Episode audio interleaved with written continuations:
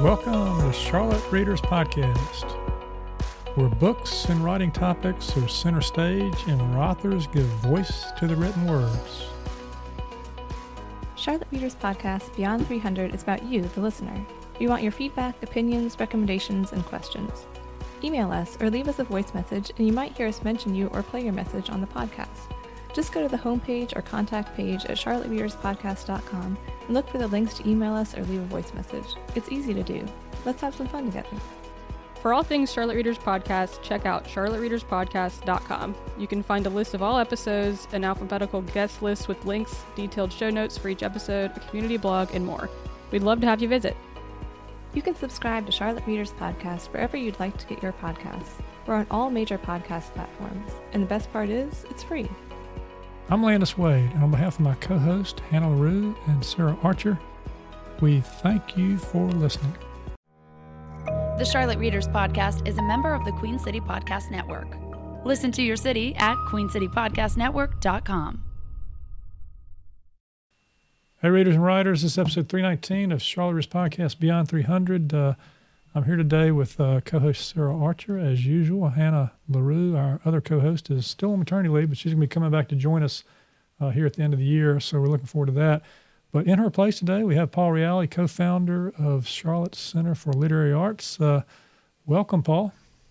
Landis, Sarah, thanks for having me. Yeah, and uh, you are the co founder, but you do more than that. Is that right? Current um, executive director also of of Charlotte Lit. Uh, currently, also a furniture mover. We've had to relocate, and I, I, uh, I, have been in charge of trying to get uh, get uh, fifteen hundred square feet of, of furniture and things relocated, moved, stored. It's been a it's been um, let's not call it a fun week. It was an interesting week or so. Yeah, and you know, um, y'all have been a staple here in Charlotte for four or five years, and really part of the literary community. But you're moving. You're moving from one location to another. So tell our listeners where they're going to be able to find you now. Yeah, we had a great run in our seven years at the Midwood Center in Plaza Midwood. We're moving nine tenths of a mile down the road to the Hygge co-working location in the Belmont neighborhood. The people there, Garrett and all, have been terrific in welcoming us and finding a way for us to fit in there. Our staff has already moved, and our uh, classes will begin there in January. That's great. Well, look forward to that. Uh, look forward to uh, coming out there more in the new year. And uh, but hey, we got a podcast to do here, and we appreciate uh, Paul you riding along with us shotgun here today. Uh, let's uh, let's kick it off and let's tell our listeners what we've got what we got going. Yeah, we've got a really exciting lineup today. Um, we're going to feature international bestselling author Wade Rouse, writing as Viola Shipman, and his novel A Wish for Winter, which is a Christmas themed novel set at a bookstore in Michigan. One New York Times bestselling author calls it a book that keeps faith and hope alive. Next, we have Charlotte Lit's two minute tip from me this week. It's called Gifts for the Writer in Your Life, Who Might Be You.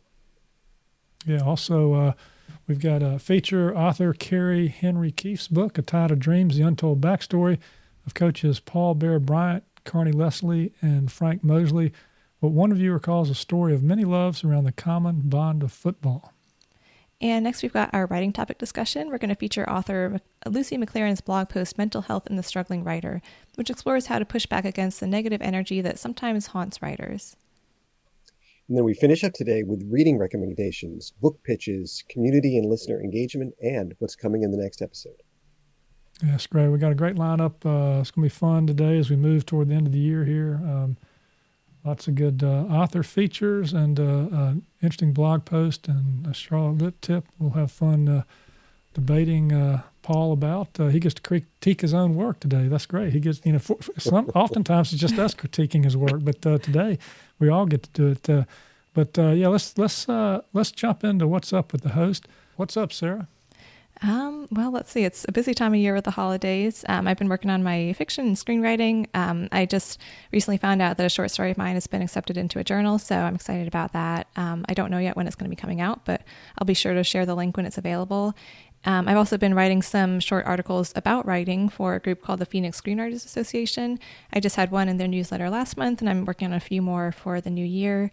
Um, also in January, which I can't believe is next month already, on January 18th, I'm going to be the guest speaker for a group called Writers Beyond Borders, which is hosted through Zoom um, through the Charlotte Mecklenburg Library System. It's uh, founded by a woman who's here in Charlotte, but it's an international group. We typically have people both from the US and from India and Singapore who show up. And I'm going to be talking about screenwriting and answering questions. It's free, so if you want to register, you can do that through the Charlotte Library System's website. And on the 20th, when this comes out, I will be in St. Martin. So I'll be hopefully enjoying oh, some oh sunshine. We're, all, we're just so jealous. Uh, yeah. St. Martin's. Uh, you were there for a couple of years, right? Yeah, I lived there for a couple of years. Um, I've been back, I think, once between then and now. Um, so I'm super excited to go back. It's such a beautiful place, and I'll get to see some people who I know there. So definitely looking forward to that.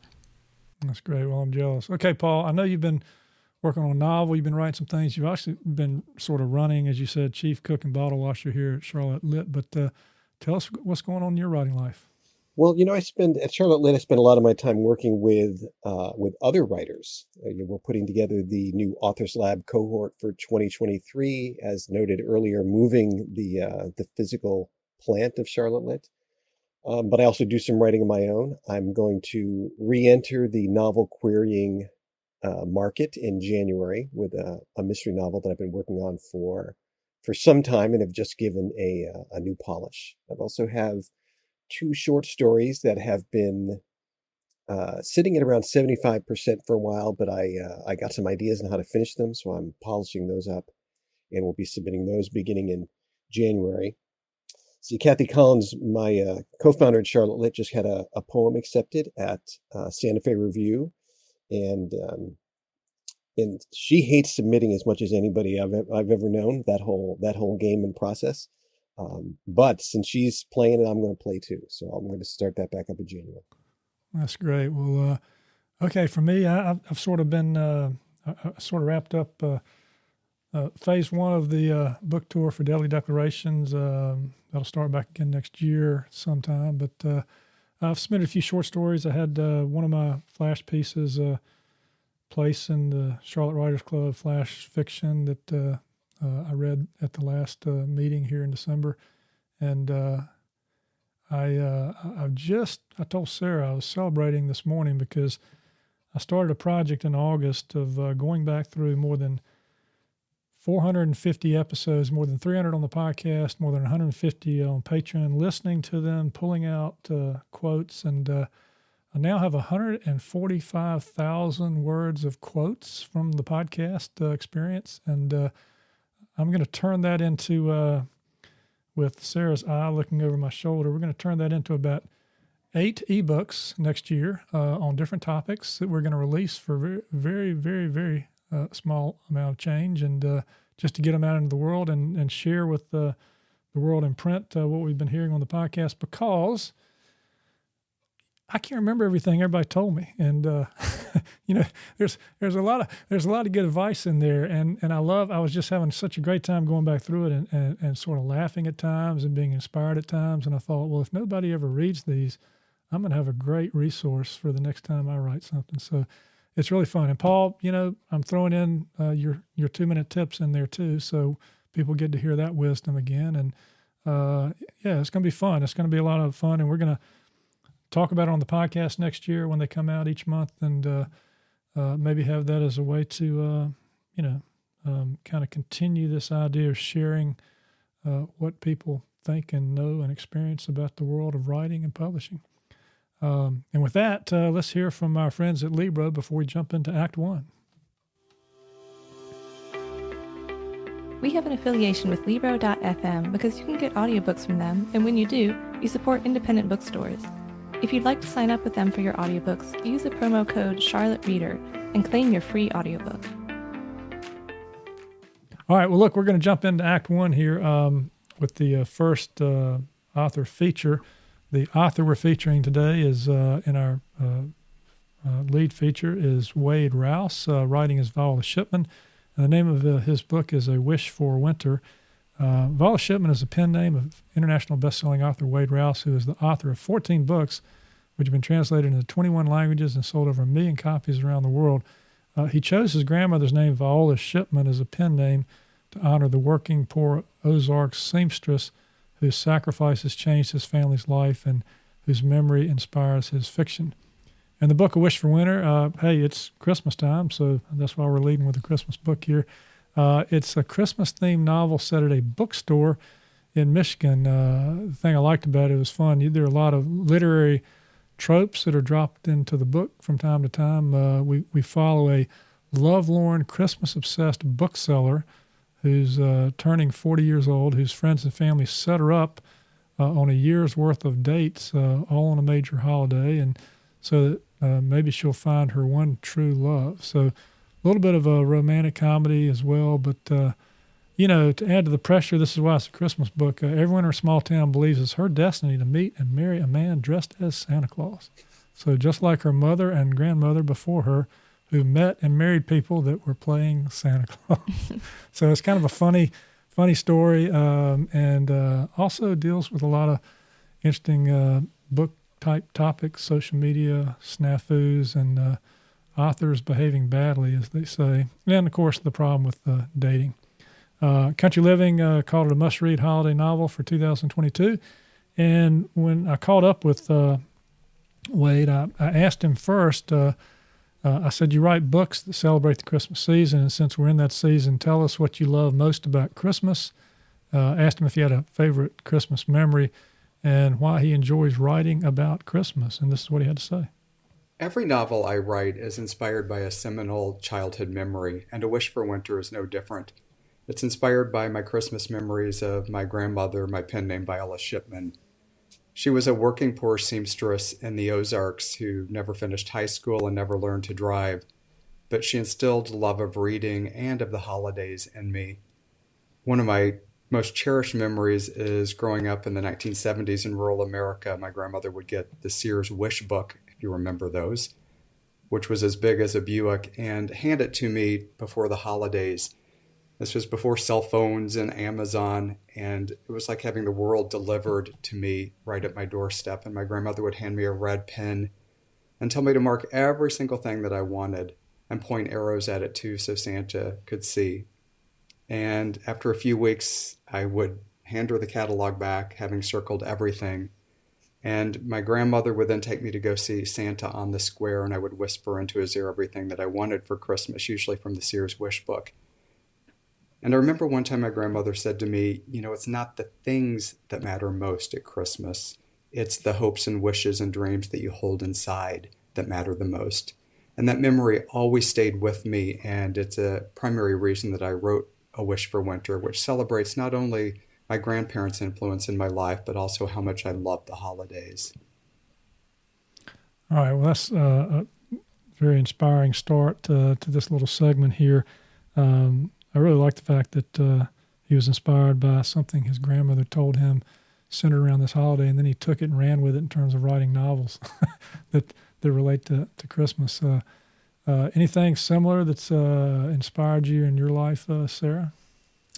Um, gosh, not not that I can think of, but I, I love his story about the the catalog and that kind of family memory is such a sweet and sentimental thing. Um, and I think a lot of that comes through in, in, his writing too, just the connection to family. And that's such a, you know, Christmas stories often pull on that, but he handles it in a really, I think, unique and um, sincere way, which I love. What jumped out at you, Paul? Uh, I, I think we always say that every every novel is autobiographical in some way although most of us hide it right? We don't uh, we don't necessarily admit that these are episodes from our from our our past and our youth. Um, and it, it makes sense though right? To to try to find some of those some of those some of those moments of, of our of our innocent times right? The times when uh, i mean i still remember, i remember the i remember the sears catalog right? I remember mm-hmm. my uh, my parents there were six of us so we had to battle over the battle over our, our time with it. Um, trying to imagine things that we couldn't even we couldn't even imagine things we'd never even seen except on the pages of those catalogs and um, that feels like a great place to uh, to jump off from in order to uh, to to get a story started. Yeah, now it's the Orvis and Lands End catalogs that end up coming in the mail with all the clothing and everything. But uh, no, I I I have uh, memories of uh, you know going to see Santa and uh, sort of I, I guess you know the whole thing sparked some my early novellas was the writing the Christmas books was uh, sparked by this uh, you know notion that my characters were always saying, "Hey, always believe, always believe in something, but always believe." You know, so it sounds like he's uh, really onto something here with his uh, series. Um, second question I asked him was uh, about his protagonist. Um, I, I, mentioned that his 40 year old protagonist is named after the little girl in Miracle on 34th Street. Her family always dressed as Santa and Mrs. Claus every year when she was growing up, and she apparently is destined to meet her true love wearing a Santa suit. Um, but I asked, I, tell, I him about the fact that he also deals with more serious issues such as loss and forgiveness, and I asked him to talk about why he wanted to address some of those, uh, you know, maybe more serious topics among the fun and joy of the Christmas season. This is what he had to say. One of the main reasons that I wrote A Wish for Winter is that not only did I want it to celebrate the holidays and the family traditions that we all have, but I wanted it to deal with grief. So many times at the holidays, we are given kind of this um, sh- shiny faux perfection of how the holidays should be, but so many of us are going through so much of the holidays at the holidays, and it's it's really magnified at that time. You know, I lost my brother when I was very young, and that impacted me greatly.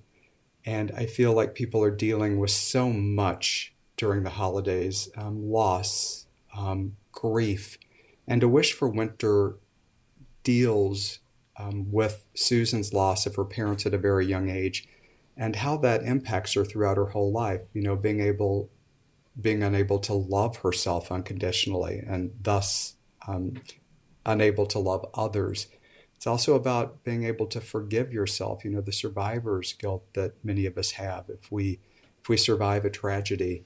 And all of that is a primary reason I wrote A Wish for Winter because I wanted it to be a way to provide readers um, with some catharsis and, and inspiration, as well as to give them a little bit of hope and healing um, through the novel and I hope it does that.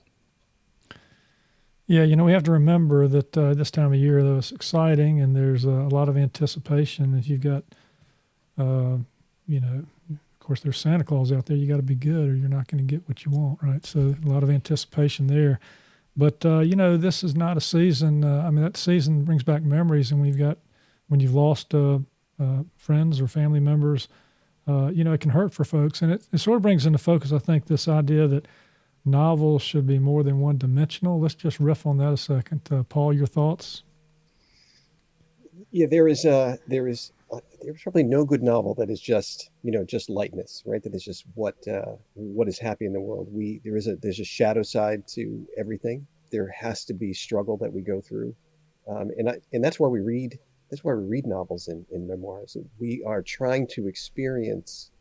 Um, we're trying to we're trying to see the life experience from from other perspectives but we all share that right? We all share that um, you know that road many roads through through sadness through grief.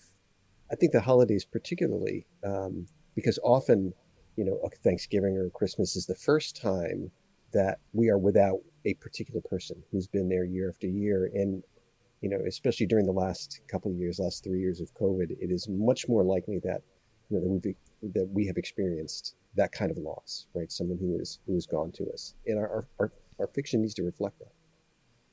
Yeah, and Sarah, you wrote this uh, plus one, the rom com kind of fun book, but you dealt with other issues in that book as well, right? Yeah, for sure. I mean, that book is it's a comedy, um, and it's meant to be entertaining, but it does get at some deeper issues that the the main character is dealing with, and issues about you know what it really means to love someone and what it takes to have a relationship. Um, and for me, my my favorite things to write or to read or to watch always combine some element of drama and some some element of comedy. I think that combination can be really rich because it's real life. You know, every mm-hmm. in your life you're going to have good and bad, and you're going to have lightness and you're going to have darkness. And when you bring those things together in your writing, I think it can be really effective. Um, sometimes, for me, the most emotionally effective moments in books or in movies or t- TV are in something that is comedic, but then when it kind of swerves away from that and gets to the heart of the story and gets to the heart of the characters, it, it really, that juxtaposition kind of almost takes you by surprise and hits harder for me than if it's something that is um, more sentimental all the way through. And I think mm-hmm. that um, a holiday story is, is a great way to bring that together because it's true. Like in real life, the holidays are there's the sweetness and the fun and the kind of like glittery Radio City Music Hall image of Christmas, mm. but there's also, like we've been talking about, it's an emotional time of year for a lot of people. Um, it can, and it can bring up a lot of personal and family things that are going on. So I love how he's combining those two in this book. I think that's perfect.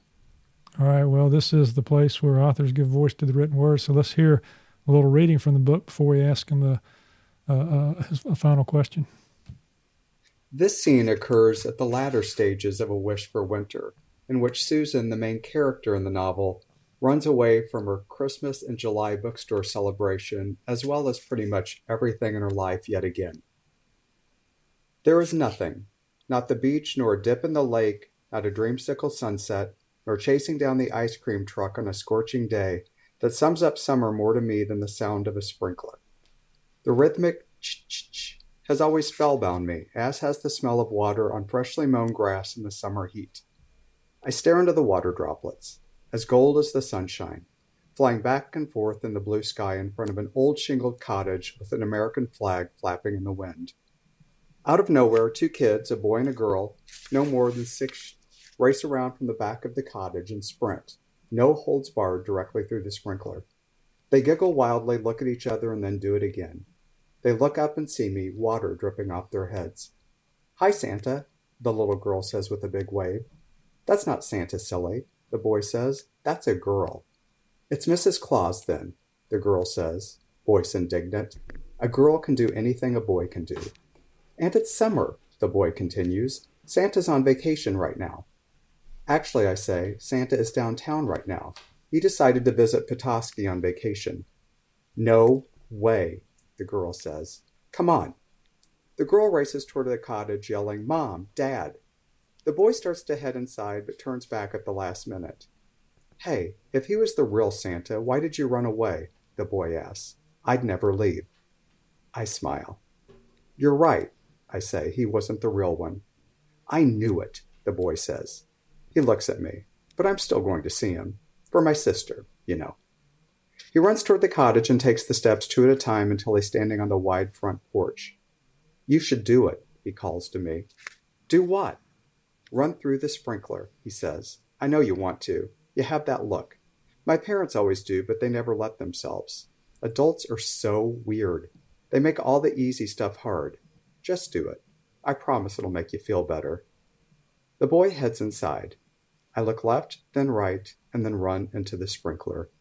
The cold water hits me hard right in the face and it takes my breath away. I make it to the other side and race through the water again, screaming in glee like a kid. My heart is racing, and I do it one more time, eyes open. As I run, I am a girl racing through the hardware store sprinkler my dad rotated every few hours on our lawn, especially during a dry summer. I can see him in the window laughing. I can still picture him setting up a slip and slide on the sloping hillside in our yard. The water drops fall all around me, but suddenly they are frozen in midair. It is snowing the middle of winter, and I am racing outside the gym after being told my parents had been killed. I'm standing alone, staring into the sky, screaming. I still am. When I step outside the sprinkler, dripping wet, my Santa cap plastered against my head, I feel remarkably sober. A figure moves in the window. The little boy is standing there, giving me a big thumbs up. That uh, that's an interesting reading. Um, you know, as I'm listening to that, one thing that occurs to me, um, we're about to talk about uh, writing craft here, is how many different senses uh, he was able to bring into this scene. I'm just thinking about uh, we've got the sound, I'm, I'm the, you know, of, of, the water sprinkler. I just felt that and saw that, and you got the uh, smell of the grass and the water dripping, sort of a tactile feel, and then the coldness of it, and then it changes to a frozen. I mean, these are things that are just kind of layered into this uh, into this reading, and I and I wonder um, at what draft, folks, do y'all get this into the into the book? you can take that, Paul. Well, for me, it's the last one. I'll tell you. Um, my my uh, my drafting, even though I'm kind of a careful drafter, um, you know, I'm not a I'm not a sprint I'm not a sprint drafter. The the sensory details are the things that that that don't occur to me really in the um, in, in, the storytelling part. Yeah, so it is a it is part of the part of the uh, the, the fit and polish that goes on at the end. Yeah, I'm, I'm in your camp. What about you, Sarah? For me, I would start adding that kind of thing in the first draft, but I do a lot of planning first. So typically, by the time I'm writing a first draft, I already have kind of the structure and the story laid out, even though it might change. Um, so I am adding in the details even as I write the first draft, but I love that kind of stuff. I think it's fun. So for me, it's hard Yeah. to just write without including that kind of thing. I think I'm really, I think I'm really a playwright at heart, right? I, I really just want to write Mhm. the dialogue down. I, I know, and so uh, and so saying this out loud uh, is going to make uh, Sarah and I finish this. So we'll say it out loud again. But we're we're gonna we're gonna work together to write a little short, like 10,000, 15,000 story. We were inspired to do that by somebody we had on the show, and I think it'll be go by the name of something like the podcast Murders, or it won't be Murder in the Building, maybe Murder in the Podcast Studio. I don't know. We we haven't figured that out yet, but. Uh, uh, I've already noticed uh, that I'm back and forth. Um, Sarah is able to lay down some of the sensory details a little bit better than me in the first draft. So I can't help I'll have to come like back later. Sarah, and get some of those in yeah. in the next couple of drafts. You know, we still have to figure out how it ends first. yeah, I'm more plot and dialogue as we go here. Yeah. Mhm. All right. Well, look. Uh, speaking of that, this is a good segue because the last question uh, we asked was in the writing uh, uh, area because I asked uh, uh, Wade. I said, uh, with the bookstore owner as your protagonist, uh, you've dropped in all these literary tropes, uh, you know, like pantser and plotter, and why le- readers love romance books, and he also references classic Christmas movies. So I asked him to tell us a little bit about the writing practice and also some of his favorite Christmas movies, and here's what he had to say. A Wish for Winter is a book that really celebrates books. Some of my favorite childhood books, um, like The Polar Express, as well as some of my favorite Christmas movies, including A Miracle on 34th Street, which is one of my all time favorite movies. And that would be the original version with Natalie Wood. In fact, Susan, the main character in the novel, is um, named after Susan, the little girl in Miracle on 34th Street. And she's kind of the exact opposite of that little girl she believes in everything in the holidays. And I thought it would be fascinating to have a character um, who, as a child, had all of the holiday magic, and then something happens to her and she loses that, and yet still is confronted with those memories every single year, as Susan is in, in her bookstore. You know, both her mother and grandmother met their future husbands while he was dressed as Santa Claus. And the entire town feels like it's uh, Susan's destiny to do the same, and that kind of hangs over her head. I think I'm a very different writer than many other authors because I am certainly not a plotter by any by any stretch of the imagination. I'm much more of a pantser, meaning that I have to have inspiration, a wellspring, a memory that calls to me and gets my juices flowing and then I just go. You know, I start by developing my characters first and foremost. I'm a very disciplined writer. I write, I'm right, currently writing two books a year right now for HarperCollins, a Christmas novel and a summer novel. And I start very early in the morning, about 6 a.m., with a lot of coffee in my robe before the world intrudes, and write for about five or six hours when everything is fresh. And I just go until I cry, weep, laugh, stop. I love that. He goes until he cries, weeps, laughs, and then stops. I will say this: he says he's not, um, you know, like many other writers because he's a pantser. But I, you know, my sort of study here of these 400 author interviews is very anecdotal. But I would say this: everybody's different, and you know, you've probably seen that, uh, Sarah and Paul, with the writers you've come in contact with, and nobody's wrong.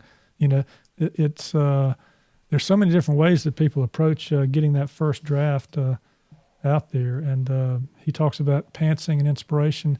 That was really what led to my first book, uh, The Christmas Heist, was uh, the Miracle on 40th Street movie playing in the background while I'm writing this Christmas story. So, you know, there are all kind of things, can, and, and I had no idea where I was going with it, uh, and it became a, became a novella. So, you know, there's all kind of ways to get into it. Um, and, you know, while we don't have time to delve into it deeply, let's just take a poll here. I think I know the answers, but uh, Sarah, plotter, or pantser?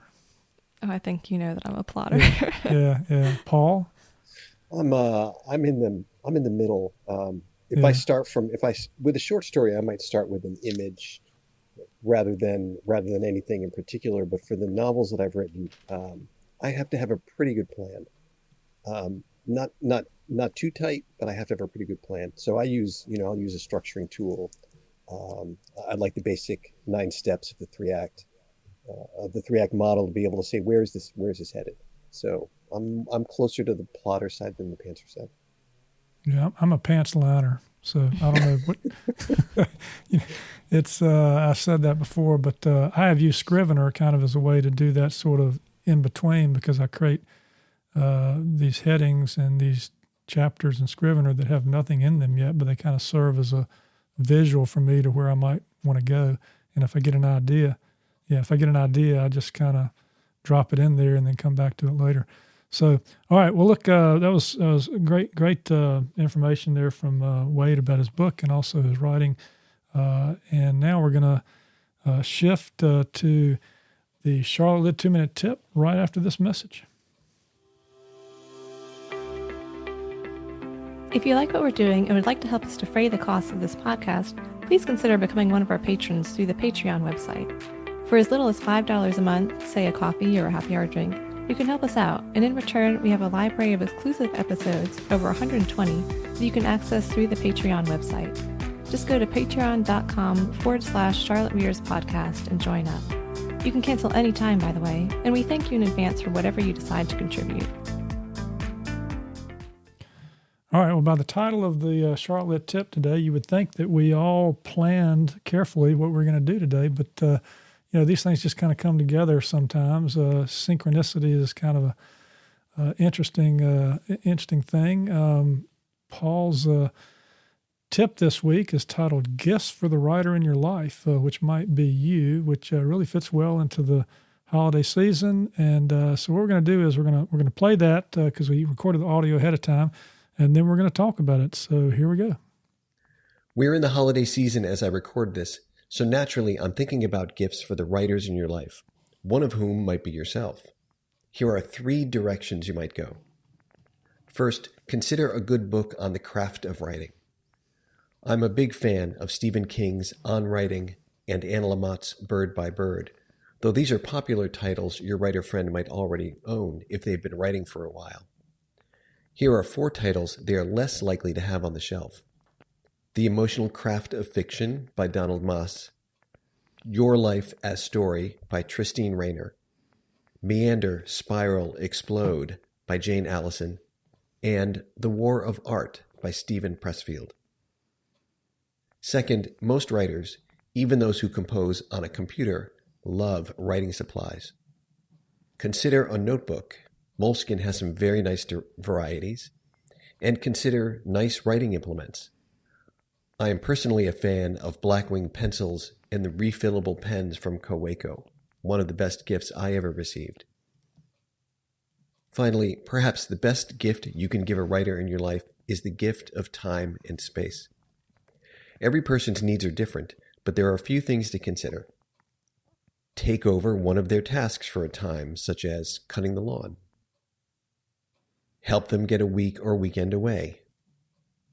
Help them to create and decorate a dedicated writing space in their house. Or if they live with you, help create and enforce a house rule that when the writer is writing, they are not to be disturbed for any reason short of a house fire. And remember, the writer in your life might be you, so you'll have an answer ready when it comes time to answer the question, What do you want for a gift this year?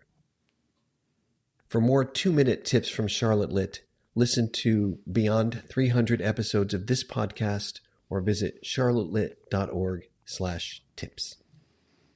All right. This is, uh, this is good. Sarah, maybe you can take uh, those book recommendations you made. We'll drop those in among the book recommendations in the show notes because uh, I'd like to remember those as well. Um, so, Paul, I guess my question is um, what's Santa going to bring you off of your list here? well, there's always there are always craft books b- brought to my house. Um, my kids are both writers, and uh, and they um, they love to scour the bookstore for things that they probably they think that I don't have. So I get I get good novels. I get uh, I get craft books all the time from them. Um, but I, I think I can't emphasize enough that third that third one, uh, especially when you're thinking about what to do for yourself. You know, we have had this a conversation here about New Year's resolutions, whether to make them or not. But if you're going to make one, here's a good one.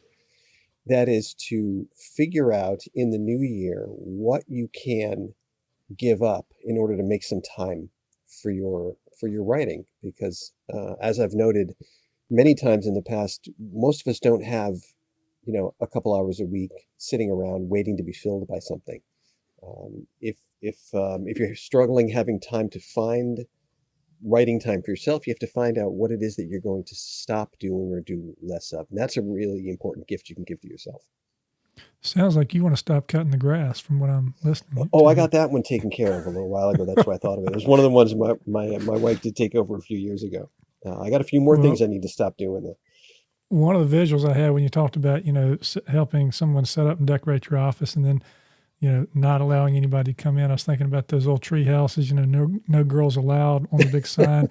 We could have a no, no non-writers allowed sign on the outside of the door, you know, for a certain period of time. Yeah. I think we need to have maybe we need, is there that kind of custom yellow tape that goes across crime scenes, right? That says you know writing in progress, right? That's Do that great. this Crime scene tape around the mystery writers uh, Right. writing space. Well, Sarah, what do you what do you? Uh, this is a great list. Uh, what's uh, Santa going to bring you off this list? I hope time. That's a great gift. That's the best thing that you Yeah. can give a writer or even a non-writer. I mean, just let them take a nap. That's like the best gift you can give anyone. I think as an adult, I'm more excited about that than about any material thing that someone could buy me. Um, but there are some other great like writer writerly gifts that you could give people um, this year too. Like I know Libro.fm, who we sometimes partner with about um, books that we read and recommend. They have these holiday bundles that you can give where you can give credits to people. Um, and I think they're also running a promotion right now where you can get a free audiobook for yourself if you do that. There's some details about that in the show notes on our website or on the audio player. Um, and Paul can tell us more about this, but I think Charlotte Lit also has a holiday gift package available of some sort, right? Where you can give people um, like class credits. And I think there's some other goodies that come with it. Yeah, thanks, Sarah. I, uh, thanks for thanks for the for the for the for The the, free plug. promo. Um, yeah, the, the, we call it the gift of lit, and it's a uh, it's a membership, uh, two class credits, uh, a Moleskine notebook, and some Charlotte swag. Um, yeah, and there we have only a few left. They're available on our website. Yeah. And if you're into ebooks and this is the Christmas season, I'm going to give a shameless plug here because I'm experimenting. We've uh, I've put all three ebooks up uh, wide and I'm discounting them down for the holidays to like a dollar ninety nine for three books. So uh, hey, that's a deal, folks. You know, even even though it's written by me, that's a deal. You know. Get Uh, to, yeah, and get check to- out the new covers too. Yeah, and check oh, out the new covers because yeah, covers are fun. It's, it's a lot of fun. So, yeah, this is a. Um, I really like this um, because people always ask, "What do you want for Christmas?" or "What do you want for your birthday?" or "What do you want for this?" And you know, you you can't ever think of anything, right? But but look, this is what we do. We're writers. There are things that we could use that we really enjoy that we'd probably buy for ourselves if somebody else didn't buy it for us. Uh, um, so yeah, th- these are great ideas, great tips, and uh, appreciate that, Paul, for getting us going. And um, I'm just wondering if there's, uh, you know, um, if there's more we can add to this list. Maybe we should. Uh, maybe there's be some more things we should add. I mean, I'm trying to think here. Uh, There's always so many books that we all want. books well, we talk about reading, reading being so important. I mean, I've every Christmas I can remember, I've always gotten a no, some people give me novels. They know I love to read, so I get all these novels. Uh, now, if they come into my study, they look around and they say, "Well, he's already got about 500 no- novels in, here from the podcast. Maybe he doesn't need a Mhm. novel, you know." But uh, I, I do love to read. I love to read in all formats. Uh, you know, uh, ebook, uh, print book, and now um, I'm a big fan of audiobooks. I really like to. You know, sometimes it's a different experience. Uh, I think to listen to an audiobook, and I found given time, you talk about time, it's important to read, but I found that if you're driving back and forth to places or taking a walk, you can read a lot more if you if you read with your ears. You know, so Yeah, for sure. I've gotten to be a big fan of audiobooks. I, I always would think, no, I don't really have time to do that. Um, but it actually works really well for the, I think, for the downtime, right? For when, oh, pick a thing, moving furniture, right? Which I seem to do Right. a, a lot of, or, um, uh, or driving my kid around. My kid, I have one kid who still doesn't doesn't drive, so there's a lot of uh, of moving things around. And I think you um, begin to experience a story differently when you listen to it. I often like to listen to something that I've actually read before. Um, right now, I'm listening to um, uh, the fifth season by N.K. Jemisin, which is the first of an extraordinary trilogy, each of which won uh, science fiction's biggest award. And um, and it, it, reads it just it, it, hits the ear differently I think that way and it mm. uh, it can inform your own writing too to be able to hear how words how someone else's words sound out loud. Exactly, and uh, another thought I just had is that uh, folks, if if you're listening and you're trying to think of a book to get for somebody, uh, on our website, we have um, a tab uh, that's called Guests. And if you click on that, you'll see a list of all the guests that have appeared on the podcast. And uh, you can kind of scroll through that, and there might be a favorite author. You can see what that author talked about on the podcast, what book they discussed. Maybe that's a book you want to go out and get, get for somebody. And if you're a, if you're a writer out there, uh, hopefully uh, these books that Paul have mentioned uh, might be of interest to you. And also, uh, we've got uh, several blog posts up uh, on the community blog and on our individual blogs about books that are on our writing shelves. I think I've got one on the community blog about books that are on my writing shelf that I use for crafts. So check those out. There's lots out there. Go by Park Road Books. Go by Main Street Books.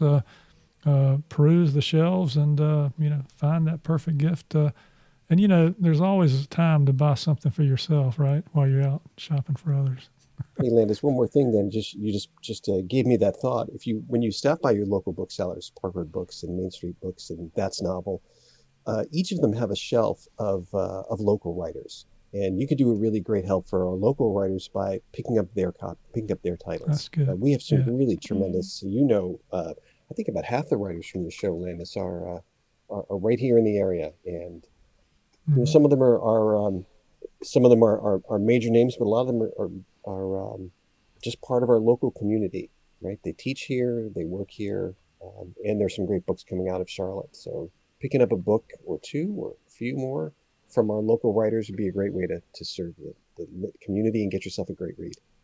Yeah, thanks for mentioning that. Uh, uh, of all the episodes, I think probably 50% of the authors are regional, and maybe 30 or 35% are in the Charlotte uh, region. Um, and thanks for mentioning That's Novel Books, uh, Alyssa Pressler. She's uh, makes great book recommendation on the show here, and they they got an award recently. I think they were uh, chosen as best bookstore in Charlotte, uh, Editor's Choice by yeah. Queen City Nerve. Yeah, yeah, exactly. Yeah, so that was great, great for them. All right, well, um, we're gonna uh, move along uh, from the Christmas and holiday gifts that we want to another author feature. Uh, before that, uh, we've got a quick message here. If you are an author who would like to be featured on the show, check out our submission process on the contact page of charlottereaderspodcast.com. Please understand that given the number of submissions we receive, we can't respond to every submission or feature everyone who submits, but with the Beyond 300 format, we are featuring more authors in many different ways. You might be interviewed or provide us some audio content for us to play, or participate in an author or marketing talk, or get a shout out for your publication. One way to be sure to get a mention on the show is to submit a 750 word or less blog post to our community blog on a writing or marketing topic. If it's accepted, we may have you on to discuss the content. Just go to charlottereaderspodcast.com and look for the community blog for details. All right, uh, and listeners, that uh, the community blog is is really taken off. We really appreciate all the feed, uh, all the participation that we're getting from writers out there. And if, you are a writer and you're, you're, thinking, well, how do I how do I market myself? Well, submit a community blog, uh, provide that uh, expertise. Uh, not only will you have it posted on our website and in our newsletter, but we will have you record the audio of that blog post, and uh, we'll talk about you on the podcast. That's uh, free publicity, folks. So take advantage of 750 words or less. Uh, just check out the community blog about what we've got there. Everyone that's uh, here today has written for that blog. Paul's got a blog post there. Sarah does. I've got one on there, and uh, a lot of authors who participated on the show um, have written uh, blog posts as well. So check that out and add that to your list of things to do to help build your author platform. Um, okay, so the author uh, we're featuring next is Carrie Henry Keefe. Her book is A Tide of Dreams The Untold Backstory of Coaches, Paul Bear Bryant, Carney Laslie, and Frank Moseley. Sarah, would you mind telling us a little bit about Carrie and her book? Yeah, so um, Carrie has written a mystery thriller, which is based on her 12 years as a medical practice administrator in Las Vegas. She's also written numerous personal essays that have been published on NPR affiliated stations over the years. She studied business at the University of Richmond, and now she lives in Suffolk, Virginia, where she and her husband are closer to the sea and to four of their six grandchildren. And um, her book is about, um, well, it starts with the bombing of Pearl Harbor in December 1941. And at that point, dreams of young men and women across the nation were sidelined across the country prepared for war. And this was true also of coaches Paul Bear Bryant, Carney Laslie, and Frank Moseley, who were three friends and former football teammates from the Univers- University of Alabama. Um, they had plans to coach football together, but those were upended, and instead they were selected to be part of a little known contingent of fast tracked ace coaches turned naval officers known as the 90 Day Wonders, um, the tough military style team conditioning they implemented at the Navy's pre flight training centers resulted in a U.S. fighting force which became known for being the toughest in the world. Then, after the war, they reunited again. They took their brand of coaching into collegiate teams and transformed them into national champions. So, this book spans the 20s until 1961, and it's about college football, but it's also about friendship and loyalty, uh, um, aspirations and dreams, and these intriguing personalities who kind of blended together and all loved the game of football. And yeah, I'm, I'm not a I'm not a huge fan of uh, SEC and and Alabama taking over the whole football world and everything. But this is an interesting story, and and it's really interesting to see how, in that era back then, uh, that these coaches have become so famous. Bear Bryant, for example, uh, they were involved in u- using what they later used, uh, you know, to roll tide to help train the train the military. Kind of interesting. Um, but uh, of course, uh, Alabama didn't make the playoffs this year, so I guess you know, if you lose two football games, you probably shouldn't make the top four teams. Um, anyway, I digress. Sarah, yeah, so well, for the record, I don't know anything about football, but this book still has a lot of a lot of interesting stuff in it, even if you're not a football fan. um, exactly. So the first question that we um, asked Carrie was to tell our listeners who Paul Bear, Bear Bryant was and his relationship with Carney Laslie and Frank Moseley. Um, also, maybe slip in how we acknowledged them when he became the winningest coach and why she wanted to write this story. For college football fans of a certain generation, Coach Bryant is known throughout the South as the face of the sport itself. For those who may not be familiar with who Bear Bryant was, uh, they may know his houndstooth hat, where it remains a, a, fashion statement to this very day, not only in Alabama, but in other parts of the country where alumni may have landed. And he is considered by many to be one of the greatest college football coaches of all time. Um, Bryant my grandfather, Carney Laslie, and my godfather, Frank Moseley, met at the University of Alabama in 1931, where they played football together for the Crimson Tide. They dreamed of returning to their alma mater, like many do, uh, to one day coach together and win national championships. And in 1958, it was Bryant and Laslie that returned. And over the next 12 years, uh, they became known as the closest collaborating coaching partnership known in the history of the sport. Remarkable for three national championships won in those 12 years. But it was in 1970, at the age of 60, that Coach Laslie died from a blood clot that resulted in an injury he sustained on the practice field the year before. For the next decade, Bryant went on to make his mark and won an additional three out of six national championships. But by that time, the story of their historical journey together and the nature of their partnership had faded. Not many remembered the extent to which they had collaborated. But it hadn't faded for Bryant, who, as he walked off the field in 1981 at the conclusion of the game that made him the winningest coach in college football his, history, that he honored only two men by name, and that was Frank Moseley and Carney Laslie, who he said he wished were there with him. I had known for a very, very long time that I would write their story. It took 11 years and has been described by early reviewers as more of a love story about friendship and loyalty and ambition and loss than about football. So, you know, we have sometimes um, questions about inspiration, and you might go to a book signing and you know somebody will ask you, you know, what inspired you, or where do you get your inspiration, and that kind of thing. It's very interesting to listen to this and see um, how it is that uh, Carrie found her passion for this particular story. Um, and I love the fact that uh, uh, Bear Bryant, you know, acknowledged uh, the people that uh, helped him get to where he was. That's not always true in sports. Uh, I know you don't follow football, Sarah, but uh, sometimes athletes don't always give credit to people that help them get there, or the coaches, you know, for that matter. Mm-hmm. But but he did, and, and that's important, and I think it helped her her as well. Um, just quickly on inspiration, um, how are y'all inspired when it comes to writing, Paul? Oh wow, it's a really good question. I think um, I, I, I, sometimes am inspired by the uh, by the a great book. Right, a great book makes me want to write my own my own book. Um, in terms of what my ambitions are, I think in terms of what inspires me to do the work, though, um, I don't. I couldn't even think I could tell where that comes from. I've been thinking about um, the uh, idea of of fi- of making time versus waiting for time to show up is similar to waiting for the muse to show up. Um, Jack London said, "You can't wait for inspiration; you have to hunt it down with a club." so I think yeah. that's the that might be the way. Um, and I think, but for for people who are who are some people who are highly creative, um, the, the universe is full of inspiration. It's constant. I almost have to have to beat some of it away, right?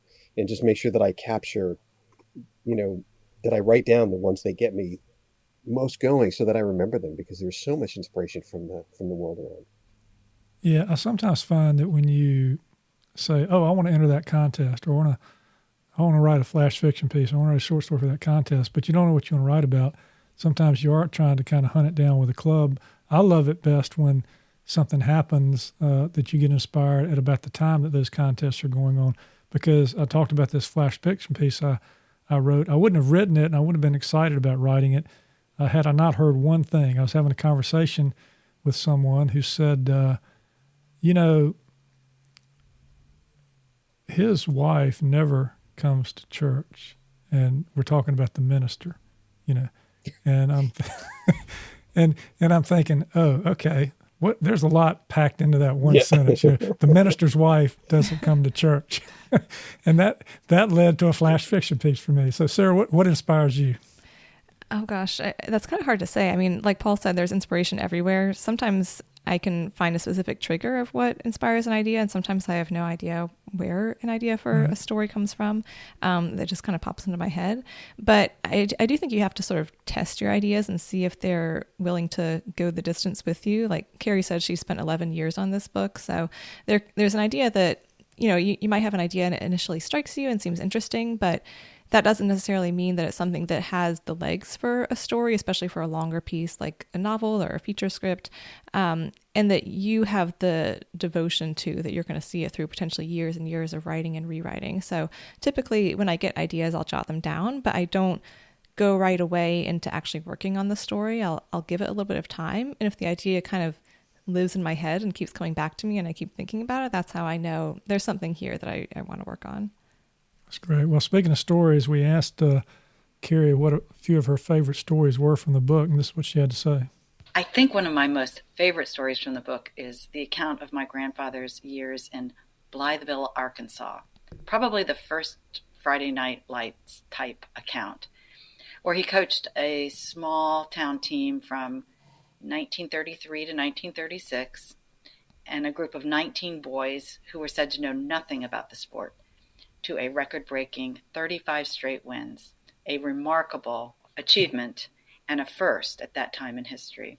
Also, the chapters that focused on the pre flight Navy's training program during World War II, which was a revolutionary curriculum utilizing sports, and particularly football, to train the troops, and where all three men participated as a select group of coaches known as the 90 Day Wonders that was also particularly fascinating. So that uh, sparks for me these thoughts of uh, remember the Titans or Hoosiers. You know, when you got this group of uh, 19 year olds who go on to win uh, 35 games in a state championship, uh, it comes out of well, nowhere. So bad news Bears, come on, let's go. Or bad news. yeah. Although I don't think the bad news Bears ended up winning the trophy at the end, but but they won the hearts and minds of everyone else. I, I think for the bad news Bears, yeah. Uh, but uh, yeah, so um, great stories. Uh, we also, speaking of, of, stories again, we, we've got a reading uh, from the book. Uh, let's listen in. It's January 1946. Frank Moseley and the war widow Edie Gilbert have just met, and the three coaches have just dramatically left the University of Maryland, where they just completed a successful winning season and have decided to take a job at the University of Kentucky. With heavy snowfall predicted and the distinct possibility of getting stranded, Frank decided to leave Youngstown earlier than planned, arriving in Lexington, Kentucky, a full day ahead of schedule. In his next letter to Edie, he bemoaned the fact that he was the first of the three to get there. He was exhausted, lonely, and lovesick. He checked in at the Kentuckian Hotel, stopping at the hotel bar for a couple of drinks before turning in at 11 p.m. Sitting at the small desk in his room, he pulled out the 7 by 10 souvenir notepaper, the name of the hotel pre printed at the top of the page. He carried out this routine throughout the next year, writing each night from his ro- hotel room the name and insignia on the paper indicating his location for that evening. Please pardon this short letter, but it's getting pretty late, and too, I think I'm doing exceptionally well, he wrote that evening alluding to having had too much to drink. He ends the letter as he does most all of them. I miss you very, very much and want to see you so badly. Love, Frank. Hard work for all three loomed. The race was on to beat out other scouts from more established football programs in search of promising talent from high schools for the next season.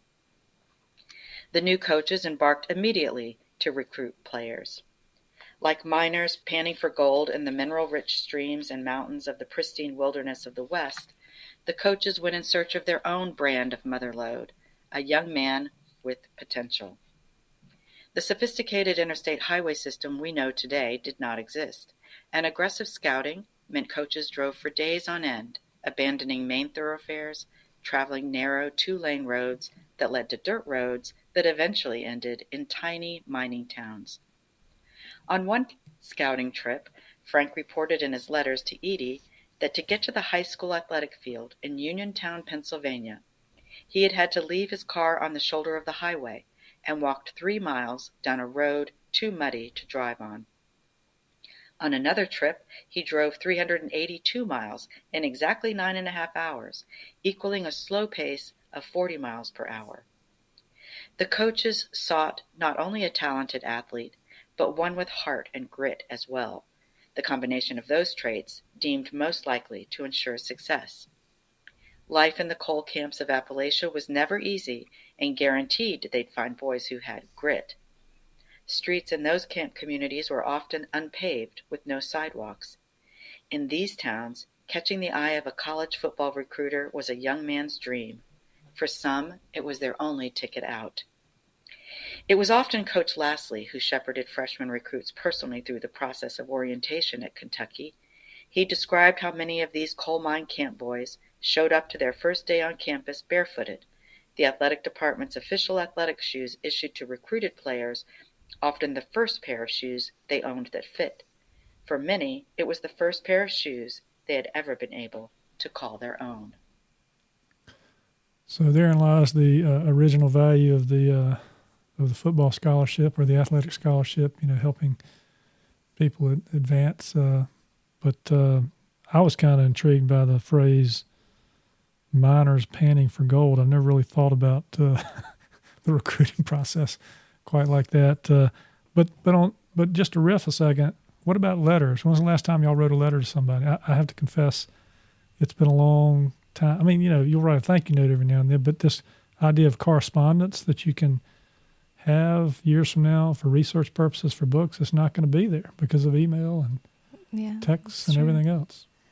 Yeah. I, Yeah, well, well, when our papers end up at universities, right, and they study the the writings of of uh, Sarah and Landis and Paul. I'm not sure how much letters they're going to be among that pile. Exactly. Yeah. yeah. It's just going to be a They'll bunch have of like to check. emojis. The, they'll have to look in the cloud for all my text and, and emails. Yeah. That's right. Well, Sarah, we have another. You had a final question uh, there for uh, Carrie, right?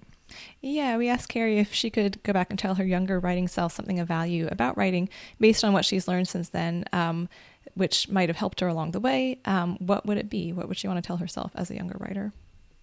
I love this question, and it, it got me thinking. I haven't I haven't thought about this for a long time, but uh, when I was a freshman at the University of Richmond, I had the ambition to be an investigative journalist, and I enrolled in English classes. My first writing class, I got my first paper back, and lo and behold, my grade was a big fat D, as in dog. And I was so discouraged. I thought, well, I will never be a writer. And I changed my trajectory and ended up um, going into business instead. So, what would I tell my younger self? I would say, don't give up, uh, keep writing, keep learning. You get better and better as time goes on. And along with that, read, keep reading. The more you read, the more you become a better writer. Um, and make, but make sure you, you read good literature or, uh, you know, people you would consider to be a good writer. You can always learn from that. So yes, my, my D in my paper on my, on my English class, um, I think I would, I would have stuck it out if I had heard my older self talking to my younger self. So this is uh, kind of like one of your two-minute tips we get, Paul. There's a lot to unpack sometimes in a in a short amount of uh, material here. Uh, what jumps out at you, Paul? Yeah, she really had a couple of different points in there. Uh, in fact, the first two minute tip that uh, Kathie Collins did was you need to read. You need to read in your genre. You need to read widely. You need to read wisely. Um, and she kind of snuck that in uh, right alongside the other piece of that, which was you know don't give up because of because of a bad experience, right? Yeah, Sarah. Yeah, I- I think it's interesting that so many of the writers we talked to in this show seem to have some sort of formative experience in school that relates to their writing. Either they have a teacher, especially an English teacher early on, who encourages them and tells them they're good at writing, or it's the opposite. It's something like this where they don't do well in a class, or they have a teacher who tells them they're not a good writer.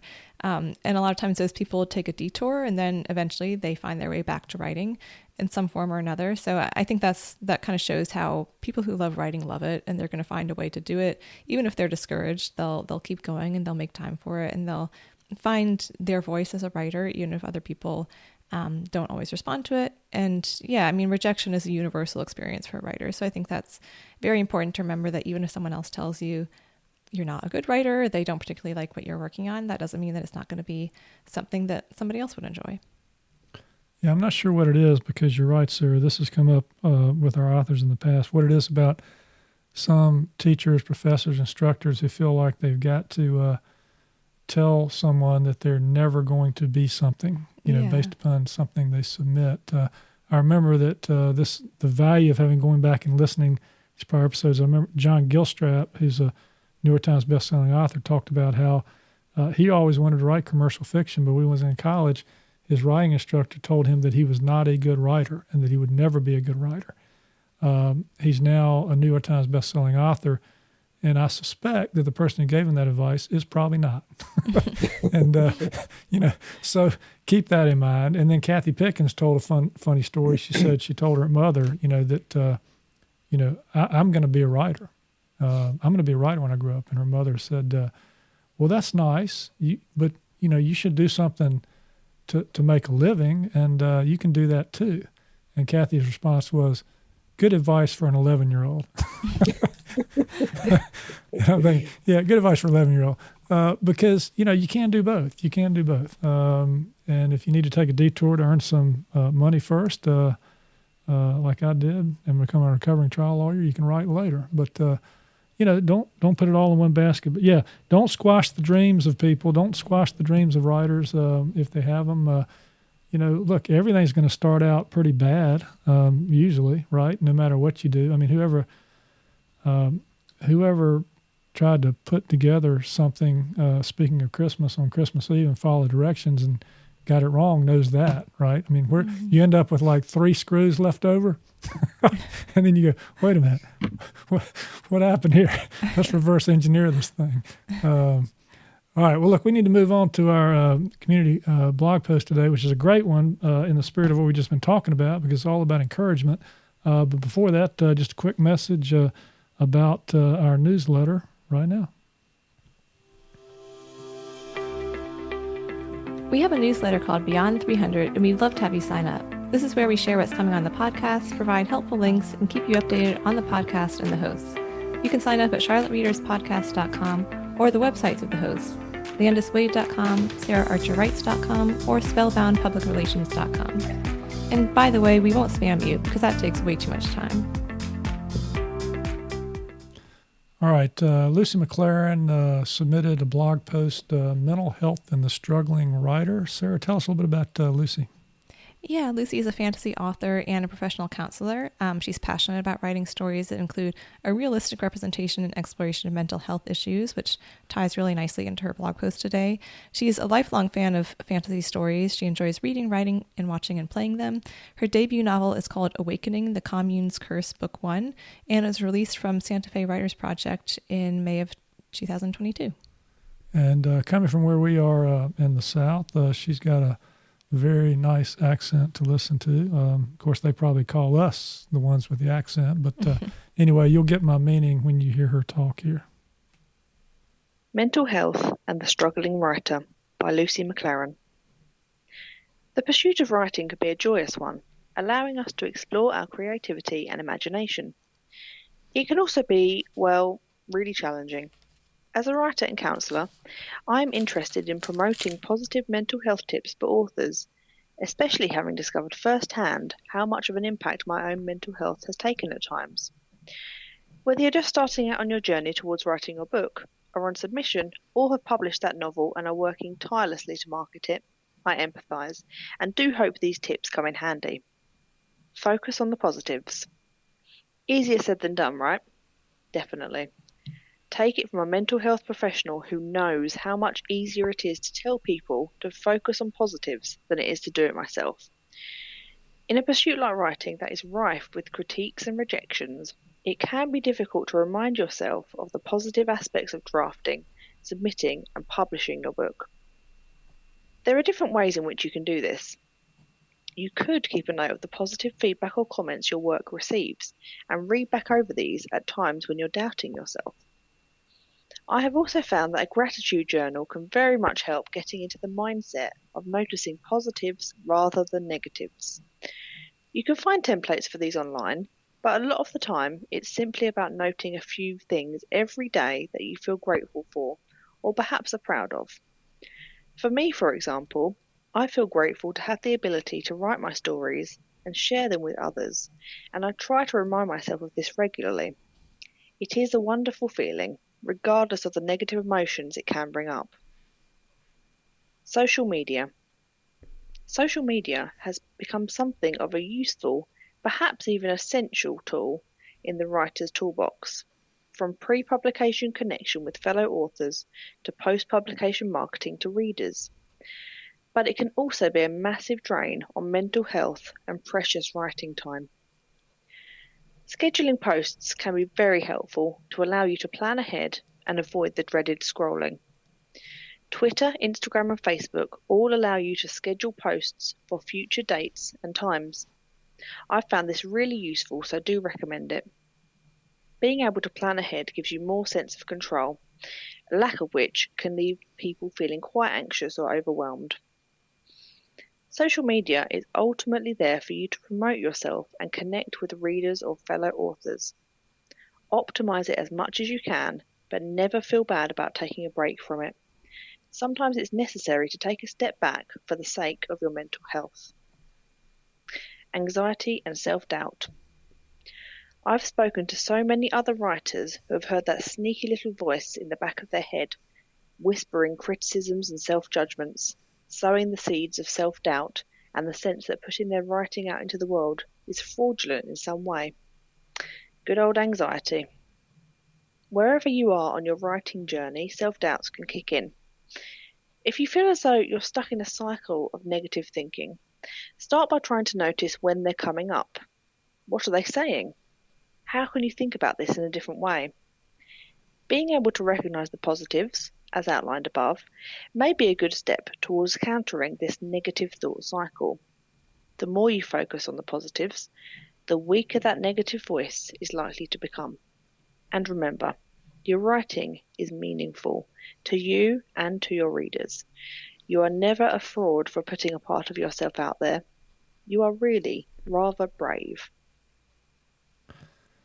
All right. Um, I love this post. I love the ending. Uh, you're never a fraud putting yourself out there because that's what writing is about. You're putting yourself out there. Um, you're you're really rather brave. But it, this is a thing, folks. It's a thing we've talked about, and sir, we're going to be diving deeper into it in our last episode of the year here when we talk about the inner critic. But um, you know, this idea that um, you know, I've heard. I don't know if it's true or not, but you, you can get a positive response about something and a negative response about something, and you're going to remember the negative response longer than you're going to remember the positive response. Something about the way our brains work uh, neurologically, you know, and so uh, it's just like when you think back historically about, you know, the mistakes you raised for, made, for example, in raising your kids or in, at, at work or whatever. You're likely to remember those more and amplify them more than you are to remember the things that you did well or the things that you've done well in the past. So I don't know how you fix that, but she had a couple of suggestions here. I'm interested in y'all's perspective on what you do to kind of uh, fight back against this. Uh, this is, after all, I mean, I kind of liken this to the the hero's journey. The author is the hero, and and the villain is all these things she's talking about here. You've got to you've got to battle through all the reversals and the obstacles that are that are yourself. Uh, so let's talk about uh, some of the things that you do, Paul it's a um, th- one of the things that we see that this the a lot in the at Charlotte Lit with the writers that I've worked with over the years is this um, kind of difficulty in accepting the path from writing that's not yet good that has to be that then can get better. Um, and I don't necessarily mean in career development, but in an individual piece of writing. Um, many writers I know they have this tendency to think that that everything that emerges from their fingers has to be, you know, polished, finished, brilliant. Um, but that's not how the process works, right? The process is a process of improvement. Uh, that the creative process is like this. It's it's it moves from uh, from from generation on the one end to uh, to refinement later, and so being able to accept that that's the process, to recognize that that's the process, I think helps a lot with the with the self doubt, and that was something that um, that I know that I had to get over early in my career was, you know, writing tended to come easy to me. So when I had a piece that wasn't working, that would frustrate me. Um, but of course, it's just material, right? It's material that can be worked on. So one one solution for self doubt is just to accept that, that that improvement of a draft is the writing process. That's what writing is. Right? Mm. Writing is yes. is all writing is rewriting, as Hemingway said. Yeah, and you know, I'm just thinking back to we had a community blog, uh, uh, Joe Conjul, uh, uh, writing as a gift. If we think about that in this holiday season, uh, we're talking about gifts. Uh, writing in itself is a gift. Sarah, is that does that prompt say anything to you for what you'd like to comment on? Yeah, I mean, I think that's true. It's it's a blessing and it's a privilege to be able to write, to have the time, to have the ideas, um, and I think that perspective is important too. I mean, I, I say this as someone who loves reading and writing, and I've devoted my life to writing, and books are my world. But I mean, we're not doing brain surgery here. Like at the end of the day, we're we're entertainers of a sort. If somebody doesn't like your short story, there are other things going on in the world that are probably more important. So sometimes it's helpful to just keep that perspective. Um, and I think it's also so true what Lucy was saying about, and Landis, you were reflecting on this too about um, negative feedback and negative moments. I think tend to stick with us a lot more than the positive ones. I know if I hear 10 things about my writing um, and 10 of them are good and one of them is bad. The the one that i'm going to ruminate over is the bad one.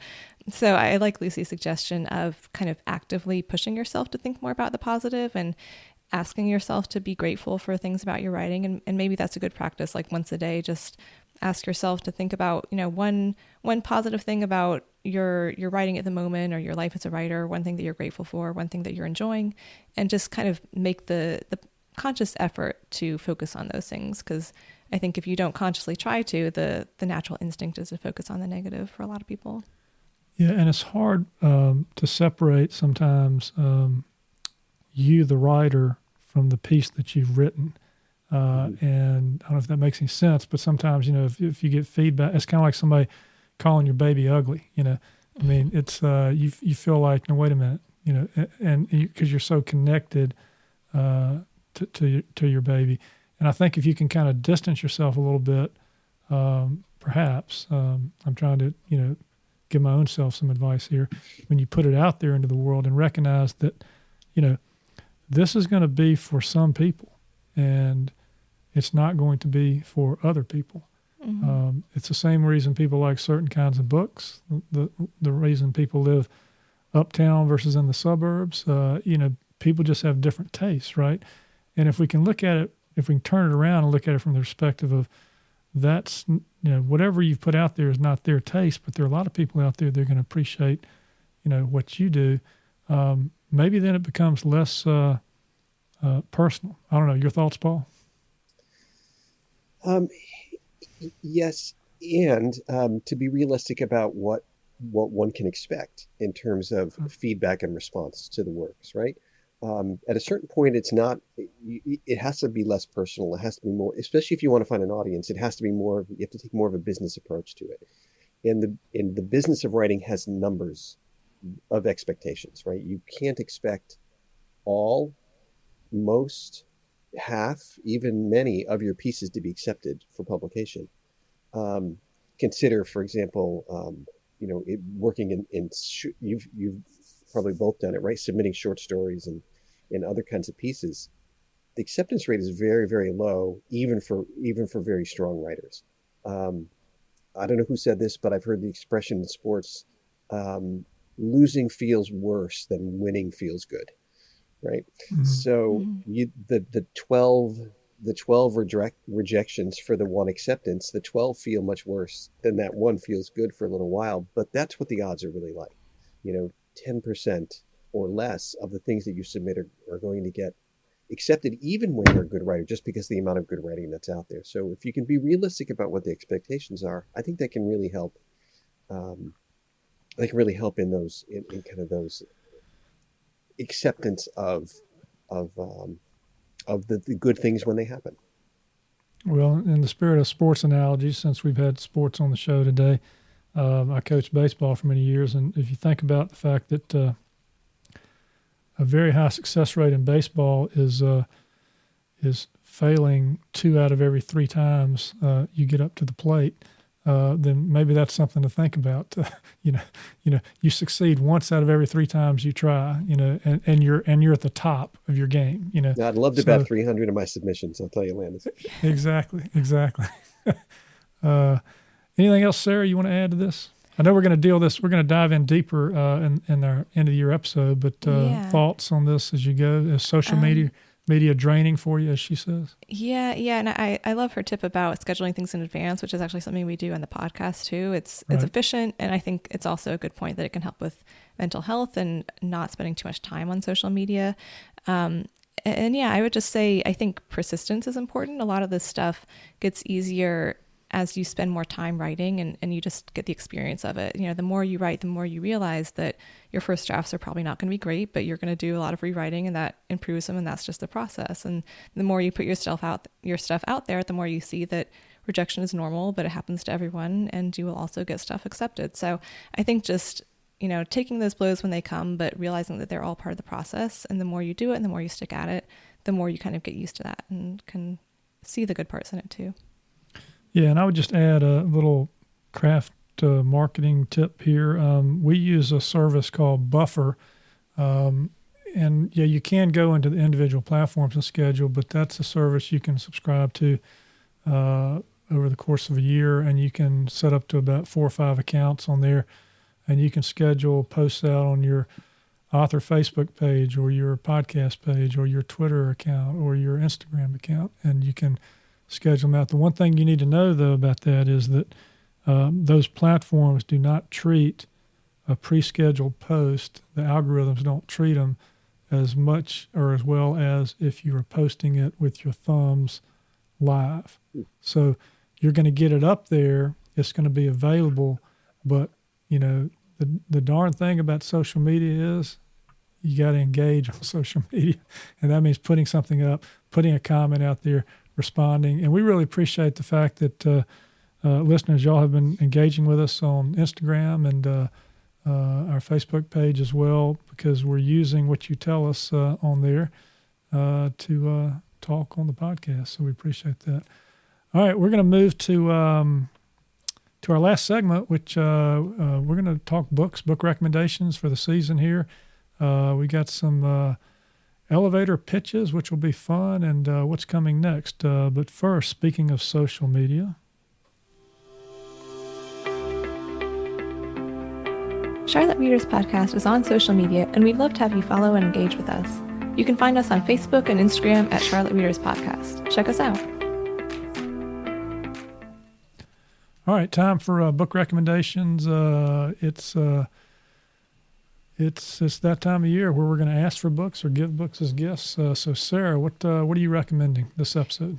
Yeah, so I'm recommending Lapvona by Ottessa Moshfegh, which I just read. Um, I got a signed copy of it, which I was very excited about. But um, so she's a writer who I love. She she writes literary fiction. This book actually has a slight fantasy bent to it, um, even though it's more kind of in the, in the literary camp. And it's set in this um, this kingdom that's not really specifically located in, in time and space, but it has sort of a medieval feel to it. And it's kind of about the, the villagers and the people in the castle up on the hill. Um, it mostly follows the story of Mark, who's this 13 year old boy, but it's kind of an ensemble story about different people in the village and what happens when there's a famine over the summer. Um, and I think Moshfegh is one of those writers who you kind of love or hate. Um, she's, I think she's brilliant, but her style is not necessarily for everyone. It's very dark, but it's funny at the same time. Her prose is is beautiful and really unique. She chooses really kind of startling, arresting details that she puts in there about her characters. Um, so it's always a pleasure to me to read her writing. So I definitely enjoyed that. All right, now Paul, you've already given us in your tip four uh, four craft books to think about, or maybe six craft books. Uh, what uh, what are you reading uh, that you recommend uh, for enjoyment? Well, I think my my favorite read of the last couple of years is Manhattan Beach by Jennifer Egan. Uh, this was her the, the book she wrote after um, she won the Pulitzer Prize for A Visit from the Goon Squad. Um, Visit from the Goon Squad was an interesting book. It had 13 chapters with 13 different point of view characters, all essentially telling in a woven time story uh, about all centering around one particular character. And after winning the Pulitzer, it was almost as if she wanted to say, "Look, I can write a traditional novel too." Um, Manhattan Beach has three point of view characters, and um, it's almost like hearing four point of view voices because because um, Anna Kerrigan the primary one is at first 11 years old, and then for the remainder of the story is 19. We also hear from her father, Eddie Kerrigan, and uh, his his mob boss, Dexter Stiles. They each speak in completely different forms, and the story is um, is rich and woven. It takes place during World War II. Um, in the a lot of it centered around the naval yards um, of of New York City and it's a in, for any writer it's a master class in plotting in pacing in point of view uh, in weaving um, characters in using history and historical research. It's a it's a stunning work. Um, and I've I've read it. I've listened to the audiobook. Um, it's it's ex- extraordinary. And we recommend I recommend this to every writer uh, who's working on a novel is to uh, spend some time with Manhattan Beach we'll make sure that's in the show notes uh, so all the readers and writers can enjoy that. Um, uh, I uh, listened to a book on Libro.fm called Blackwater Falls by Ausma Zehanat Khan. Um, it's uh, it was really really interesting to me. It's it, it's set in Colorado, a little small town in Colorado. Uh, girls from an immigrant uh, community that have been settling there are disappearing, uh, but the local sheriff is slow to act, and it's unclear you know, why the girls are missing. There's a murder early in early in the book that appears to have been staged to make it look like the local evangelical church is behind it.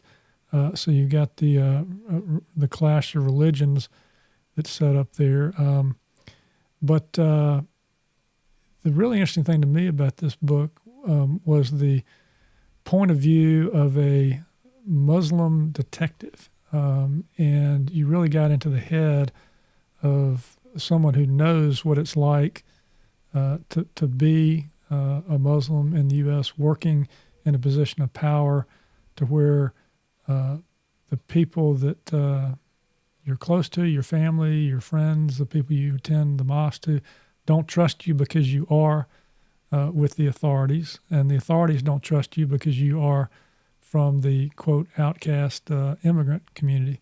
So uh, it's a very fast read. It's got a good pace to it. the setting is really interesting, and there are a lot of different characters that come into play, but you see it uh, through the perspective of someone who has uh, who, who's dealt with uh, you know repression uh, and is conflicted by whether she is doing the right thing by serving uh, as a detective on the police force. So. I really enjoyed that. All right, we got a recommendation from Mark West at Storied Charlotte blog now. Hello, this is Mark West with the Storied Charlotte blog. My book recommendation today is called Carol. Carol is written by Darin Kennedy, a Charlotte writer and physician.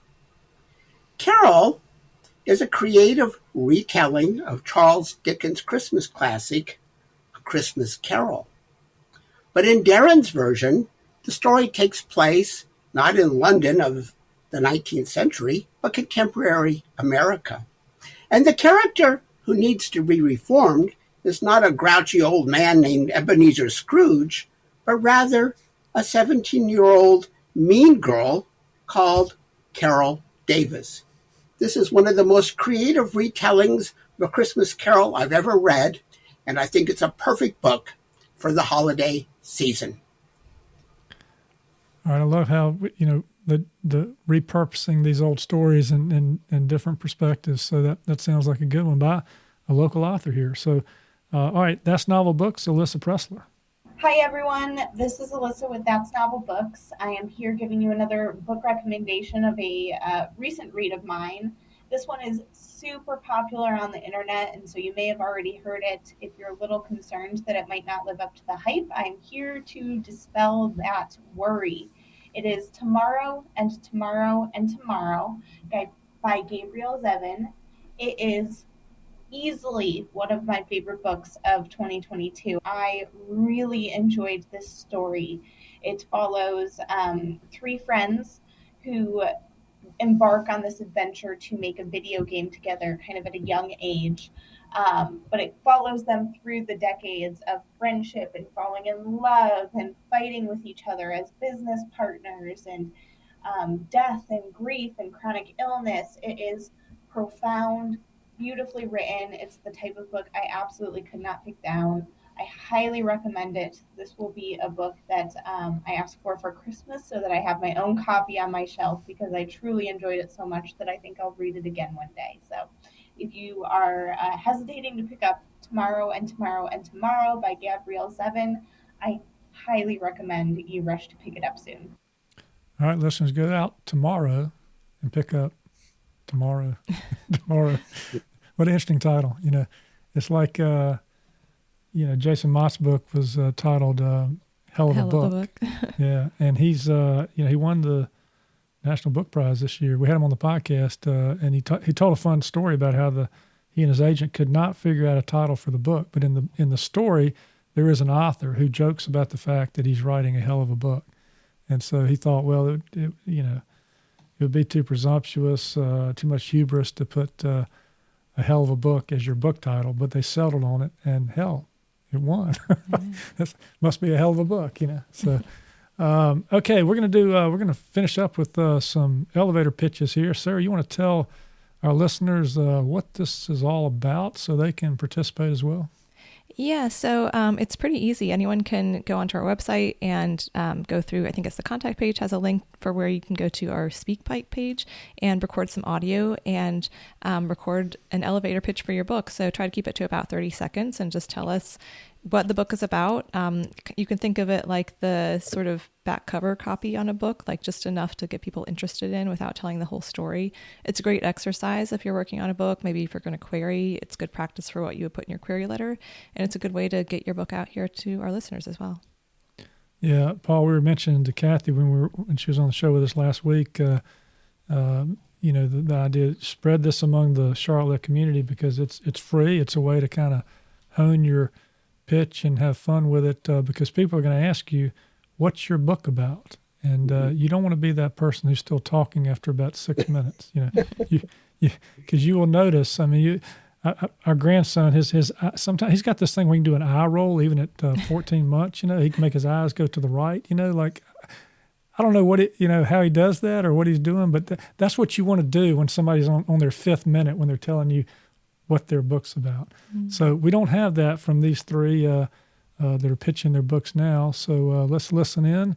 Uh, I hope you're inspired by this. I hope you're inspired by these books and they give you some more ideas. And uh, that you, if you're an author and you've written a book, uh, you know, come on and pitch it. give that a shot. All right. First up is Mary Salisbury. Hi, I'm Mary Salisbury. In my debut short story collection, Side Effects of Wanting, Small town stories speak of love and belonging, longing and regret. The people who populate these stories yearn for companionship and comfort, but all too often they must instead face the trauma of fractured relationships and the ache of not quite becoming the person they hoped to be. Yeah, I'd give good marks on that when you get a sense of what that's about, right? You know, you know what you're getting. And, yeah, it's especially hard with a short story collection to say what it's right. about if every story yeah. is different. So it's good yeah. to pick on the themes there. Uh, yeah, I think so. She she chose to pick themes to to highlight. Paul, have you you know have you tried this exercise before? This elevator pitch thing. It's not easy, is it? No, it isn't. in fact, one of the things we do very early in our Authors Lab program is we have even for books that aren't written yet because they've been conceived of uh, is to write what's called a log line, right? Which actually uh, Sarah, I'm sure, knows well because it, it uh, it's something that the novel writing world has taken out of the uh, out of the movie world, which is to be able to summarize your story in a sentence or at most two sentences, where you try to get at the heart of the who the protagonist is and what the obstacle is and what the stakes are um, in a very very small uh, package, and they're very hard to write. Yeah, they, they are hard to write. Um, and it's sometimes helpful when you have uh, people that blurb your books because they'll see things sometimes that you as a writer uh, don't see yourself. In fact, the tagline I get from my Christmas books came from a blurber who said, uh, you know, that these books are a cross between My Cousin Vinny and Miracle on 34th Street. And so you kind of get a sense mm-hmm. right away what we're dealing with, you know. And and one of the blurbers, a mystery writer from Chicago, on my book Deadly Declarations, she said, you know, it's uh, National Treasure meets the firm. You know, so kind of combining the treasure hunt kind of aspect with sort of a legal thriller. Um, those, you know, are the sort of log line, as Paul says. We want you to do more than that because, you know, that's just you get more than three seconds to describe your book. You get we're giving you thirty seconds, but uh, we've got uh, Marianne Sprangers next, and Marianne is going to uh, she's doing a blog post uh, that we're going to feature in the next episode uh, when we're talking about Sarah's article, um, Battling the Inner Critic. Uh, Marianne actually wrote a letter to her inner critic, which is really fun and humorous, which we're going to play in the next episode. But now we're playing uh, her elevator pitch for her recent book. I'm Marianne Sprangers, and my book, Cheesecake Loves My Thighs and 27 Other Reasons Why Cheesecake is Better Than Men, explores the challenges of dates that never got to the happily ever after part. It's 28 humorous essays and 28 original recipes that mix the truths and challenges of dating with the ways that cheesecake makes it all better. Stories include Cheesecake is never done in just five minutes, All cheesecake is rich, very rich, and of course, Cheesecake Loves My Thighs, now available wherever you buy books. All right, very clever. I laugh uh, when I hear that. Uh, and I've read the book. It's good. It's uh, got a lot of uh, essays that move quickly, but uh, she's taken her life experiences, um, uh, including her dating life experiences, and she's really taken this metaphor of cheesecake and turned it on its head, so to speak, mm-hmm. when it comes to men. You know, um, and and as you know, there's humor in there too. You know uh, cheesecake takes more than five minutes. Men, sometimes you, less. you can you can kind of hear you can kind of hear it in her voice too, right? I mean, yeah. one thing that makes a good pitch, especially an audio pitch, there's a lot of places to pitch your work sitting across the table from an editor or a uh, uh right. uh, or an agent is the enthusiasm you bring to the work, and it actually she just has the sound to her voice that makes it sound like these are going to be uh, uh humorous, right? She knows her way around. She knows her way around a good line. You can just kind of hear it in her voice. Yeah, and the book also has recipes. Uh, for every essay, there's a cheesecake recipe, so you get uh, something else uh, with with the essay. So uh, more about that. Uh, all right, well, we got uh, one more, Ellen Bache, and we're going to hear what she has to say here. I'm Ellen Bache, talking about my new novella, Sightless Among Miracles The Possibly True Story of Samson and Delilah. You've heard of the biblical Samson. This one is modern. A girl named Sam, always in search of the grand task she's been told awaits her. But she can't find out much about it, only that it involves her abnormal strength, a prohibition against drinking, and a dire warning never to cut her hair. She's always on edge, driving too fast, setting fires, sleeping with too many men. She's wild and confused and lost until her final luminous moments.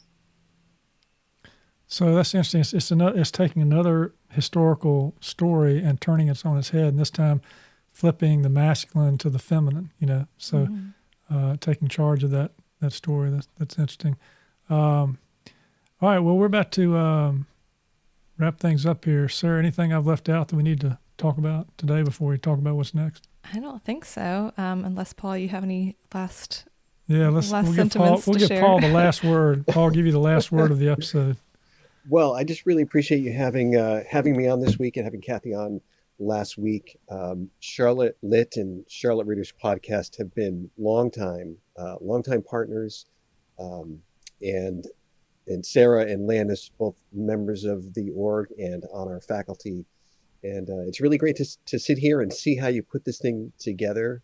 And, mm-hmm. um, you know, I think we are, um, you know, we are partners in helping to build and support the writing community. And it's, it's, uh, it's great to be here. Thanks for having me. Yeah, no, we, we really appreciate you being here and riding along. I always appreciate your your perspective, uh, uh, your two minute tips, because I know it takes a lot longer than two minutes to create them. So thank, mm-hmm. thanks for putting that. Kathie made that there. clear to y'all last week. She, she's she already said, yeah, Landis, yeah, we might give you four a month, but they they aren't all going to come from me. They're going to, you know, we'll uh, we'll go from there. But uh, yeah, no, it's been great, and we're looking forward to to a new year. And, and next next episode, when we're talking about aspirations, keep in mind that it doesn't have to be. Uh, and Paul's talked about this in the previous episode on his tips that it doesn't have to be too concrete. You know, you don't want to box yourself in a corner. Maybe you uh, write it kind of like a lawyer would write it, so you give yourself several outs, right? uh, some, oh, there's a blog post for you. What what creative writers can l- learn from lawyer legal writing? Exactly. Yeah. That uh, I don't know. It might put them to sleep. Um, but uh, yeah. All right. So Sarah, let's uh, tee us up. What's coming next? Yeah, so next time um, we are excited to have Hannah LaRue back with us. Um, it's been great to have Paul and our other guest co hosts, but Hannah's going to be rejoining us for the first time in several months, so it's going to be awesome to have her back on the show. Um, and we're going to kind of do a, a year end review and talk about writing, reading, and podcasting aspirations for the new year, um, including some listener feedback on that. We're also going to take on several uplifting topics for writers. We're going to dive into my blog post, Why is Imposter Syndrome So Common Among Writers and How to Beat It? And piggybacking on that theme, uh, Marianne Sprangers, who we just heard an elevator pitch from, is going to share her blog titled Dear Inner Critic. We also have a blog post from Landis, Coming to Terms with Reality. The universe doesn't care about your book as much as you do, and that's okay. And finally, as always, we have a Charlotte Lit two minute tip, book recommendations by the hosts and by our community collaborators, and um, some kind of year end community announcements.